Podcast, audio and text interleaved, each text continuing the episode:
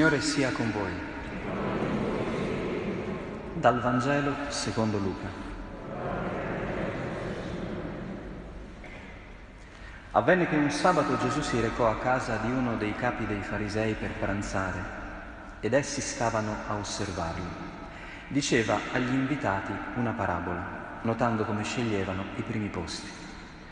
Quando sei invitato a nozze da qualcuno, non metterti al primo posto perché non ci sia un altro invitato più degno di te e colui che ha invitato te e lui venga a dirti, cedigli il posto. Allora dovrai con vergogna occupare l'ultimo posto. Invece quando sei invitato, va a metterti all'ultimo posto, perché quando viene colui che ti ha invitato ti dica, amico, vieni più avanti, allora ne avrai onore davanti a tutti i commensali perché chiunque si esalta sarà umiliato e chi si umilia sarà esaltato. Disse poi a colui che l'aveva invitato, quando offri un pranzo o una cena, non invitare i tuoi amici né i tuoi fratelli né i tuoi parenti né i ricchi vicini, perché a loro volta non ti invitino anch'essi e tu abbia il contraccambio. Al contrario, quando offri un banchetto, invita poveri, storpi, zoppi, ciechi, e sarai beato perché non hanno da ricambiarti. Riceverai infatti la tua ricompensa alla risurrezione dei giusti. Parola del Signore.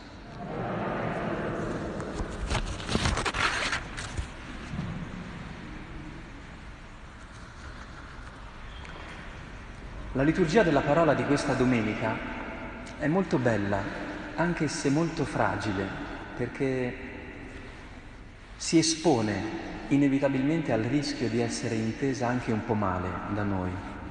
Provo a spiegare il perché. L'invito è molto chiaro, dalla prima lettura al Vangelo, no? è tutto un inno all'umiltà, alla mitezza. Dice così il libro del Siracide, no? Figlio, compi le tue opere con mitezza. Quanto più sei grande, più fatti umile. Molti sono gli uomini orgogliosi, ma ai miti Dio rivela i suoi segreti, eh, tutti i messaggi che vanno in questa direzione. E Gesù nel Vangelo sembra rincarare la dose, no? Quando vai a una festa, non metterti nel primo posto, mettiti nell'ultimo. Voi qui poi siete in una chiesa di frati minori. Eh? Francesco ha scelto proprio questo nome, il nome dell'umiltà da dare ai suoi frati. Perché però dicevo che è un messaggio bello ma fragile? Bello, proviamo poi a spiegare in che senso, occupare l'ultimo posto, essere miti e umili è una cosa bella. Diciamo subito qual è il rischio. Il rischio è che noi, che siamo tutti così, un po' poco in pace con noi stessi, no? Non ci percepiamo bene, ci sottovalutiamo, ci sentiamo in colpa per mille motivi, no? Ci sembra a volte di essere già l'ultima ruota del carro se Dio ci dice per giunta di farlo intenzionalmente, capite che questo diventa un inno alla depressione. Già noi non abbiamo una grande opinione di noi stessi, Dio ci dice pure di metterci all'ultimo posto, eh, è la fine, è la fine del mondo questo, no? Cioè non dobbiamo intenderla al modo in cui noi pensiamo di non meritare qualcosa di bello e di importante nella vita, perché questa è la nostra parte rassegnata, vittimista e depressa che pensa così. Dio vuol dire un'altra cosa. Quindi dobbiamo cercare di decifrare il messaggio e non farlo diventare no, un, l'autorizzazione a restare nell'ombra il più possibile, è perché tanto che cosa volete che ci faccia la vita con noi? Eh, tanto ormai a volte pensiamo così, no? Credo che il modo eh, per capire un po' questo invito che faceva già il sapiente, il Siracide, è proprio cercare di ascoltare la parabola di Gesù, che è invitato a una festa, no? Eh, ed è molto bella la situazione, Gesù è lì e guarda un po' come tutti si muovono in quella situazione di festa, perché lì, nelle piccole scelte che noi facciamo, che si gioca il nostro cuore, no? Noi a volte diciamo di essere, di avere fede, di essere, ma poi eh, è come stiamo al semaforo che, che ci dice se abbiamo un cuore eh, caritatevole oppure no, è come ci comportiamo nelle piccole circostanze della giornata. E allora Gesù si mette a guardare no, come si muovono le persone a una festa e vede che c'è questa corsa ai primi posti. che la conosciamo bene perché è, un, è un'attitudine che abbiamo tutti noi, quella di cercare di metterci noi in un posto confortevole. Non vuol dire necessariamente sentirci no, dei fenomeni o sentirci i primi, ma assicurarci quel posto che se no abbiamo paura che non ci verrà mai dato. Eh, è un po' la corsa come quando ci sono gli sconti, no? che aprono i negozi, i grandi magazzini e, e, tutti si buttano dentro per cercare di accaparrarsi qualcosa che se no si accaparra qualcun altro. La conosciamo no? questa, questa logica nella vita. Ora Gesù perché denuncia questa corsa ai primi posti? Guardate, è molto raffinato il ragionamento che fa Gesù. Gesù dice, attenzione, se voi vi prendete qualcosa a forza, a strappo nella vita, può darsi poi che quella cosa la vita ve la toglie. Cosa vuol dire? Se noi cerchiamo no, nella vita di infilarci negli spazi di felicità o di sicurezza che, che troviamo, no? Così, è mio, eh, ci sediamo sulla sedia e diciamo è mio, poi rischiamo che quel posto la vita non ce l'ho ancora dato e allora dobbiamo andare via da quel posto e rifare tutto il cammino. Quante volte ci sarà successo nella vita, no? Di essere caduti a terra da cavallo. Ci sembrava di esserci presi un'occasione, di aver trovato una persona e improvvisamente dritto eh, si, si, va in prigione senza passare per il via, eh, come a Monopoli. Quante volte la vita ci ha fatto così, no? Ci ha dato una pedata e ci ha tolto da quel posto in cui ci sentivamo tanto sicuri. Qual è la logica che Gesù cerca di guarire? Quella della vergogna. Gesù dice, attenzione che se un giorno qualcuno ti dice vai via da quel posto e vai a sederti in un altro, tu proverai molta vergogna. Capite? Gesù ci parla per evitarci questa cosa bruttissima della vergogna. Perché sono momenti brutti nella vita quando dobbiamo lasciare qualcosa che ci sembrava che fosse per noi quando dobbiamo andare via da un posto che mi sembrava proprio fosse quello che mi aspettava. Proviamo una certa vergogna che Gesù ci vuole risparmiare, perché sa benissimo che quando arretriamo con vergogna, noi poi ci mettiamo tanto tempo a ricominciare a vivere, perché ci sembra di aver preso una botta da orbi. Cioè quando la vita ci scaraventa un po' indietro, come fanno le onde del mare, noi poi facciamo tanta fatica a ritrovare solo la speranza di vivere, perché ci sembra che non ci sia posto per noi nella vita. E allora dobbiamo renderci conto di questi errori, perché a volte noi perché occupiamo il primo posto? Perché abbiamo paura di aspettare il giorno in cui ci verrà indicato qual è il nostro posto. Faccio un esempio molto forse alla portata di tutti. Perché abbiamo così tanta paura di vivere e abbiamo sempre bisogno delle rassicurazioni? Eh, di avere tutte le, le medicine a posto, il mangiare a posto, tutte le cose allineate, perché abbiamo paura degli imprevisti, di quello che la vita ci dirà o non ci dirà.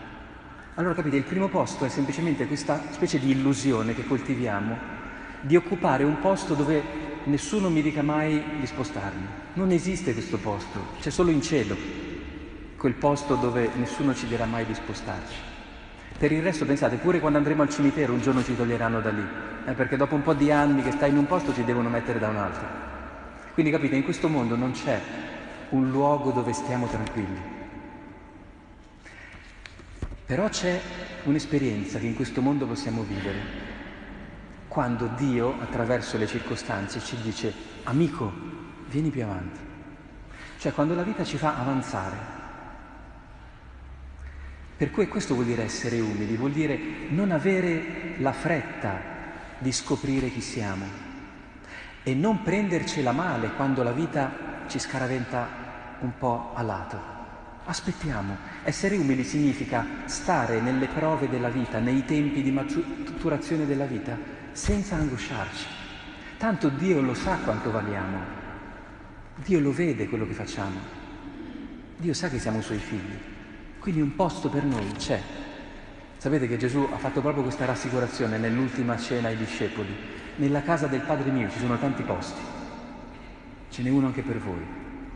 Quindi noi siamo sicuri che un giorno Dio ci dirà, amico, vieni, almeno quando risorgiamo, no? dopo la morte, io mi aspetto che Dio mi dica almeno questo, no? amico, vieni, c'è un posto per te.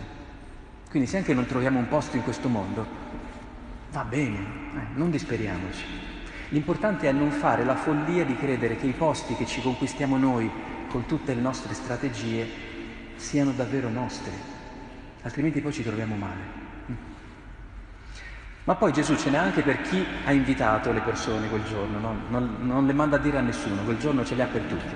Poi si gira verso quello che ha invitato tutte le persone e gli dice, quando fai un pranzo, una cena, ricordati che ci sono due felicità. La prima è quella di chi invita i suoi amici, così poi anche loro ti invitano eh, ed è tutto un do ut des, è una specie di commercio come i nostri inviti a cena tante volte, no? La invitati a cena, eh sì, anche loro adesso però ci dovranno invitare a Pasqua, noi l'abbiamo invitati a Natale, eh, che poi diventano a volte dei legami impossibili, no? Che tu a volte non vedi l'ora che siano finite delle cene obbligatorie, eh, quelle che ci dobbiamo eh, offrire per forza. Gesù dice questo è un tipo di felicità, che poi non è neanche una grande felicità, spesso è, è un grande catenaccio che ci passiamo fare le cose in vista poi di un contraccambio.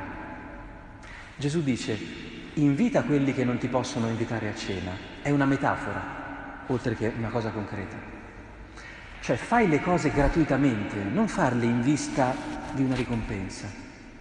E sarai beato, dice Gesù. E sarai beato e la tua ricompensa la capirai, dice, alla risurrezione dei giusti. Cosa vuol dire? Ti prepari già alla vita eterna, perché in paradiso le cose le faremo a gratis. Non saremo legati reciprocamente, sarà tutto la festa della gratuità. Le cose che, che ci saranno nella vita eterna saranno solo quelle gratuite. Allora Gesù dice, allenatevi già adesso, cioè cominciate a prendervi questa felicità fin d'ora.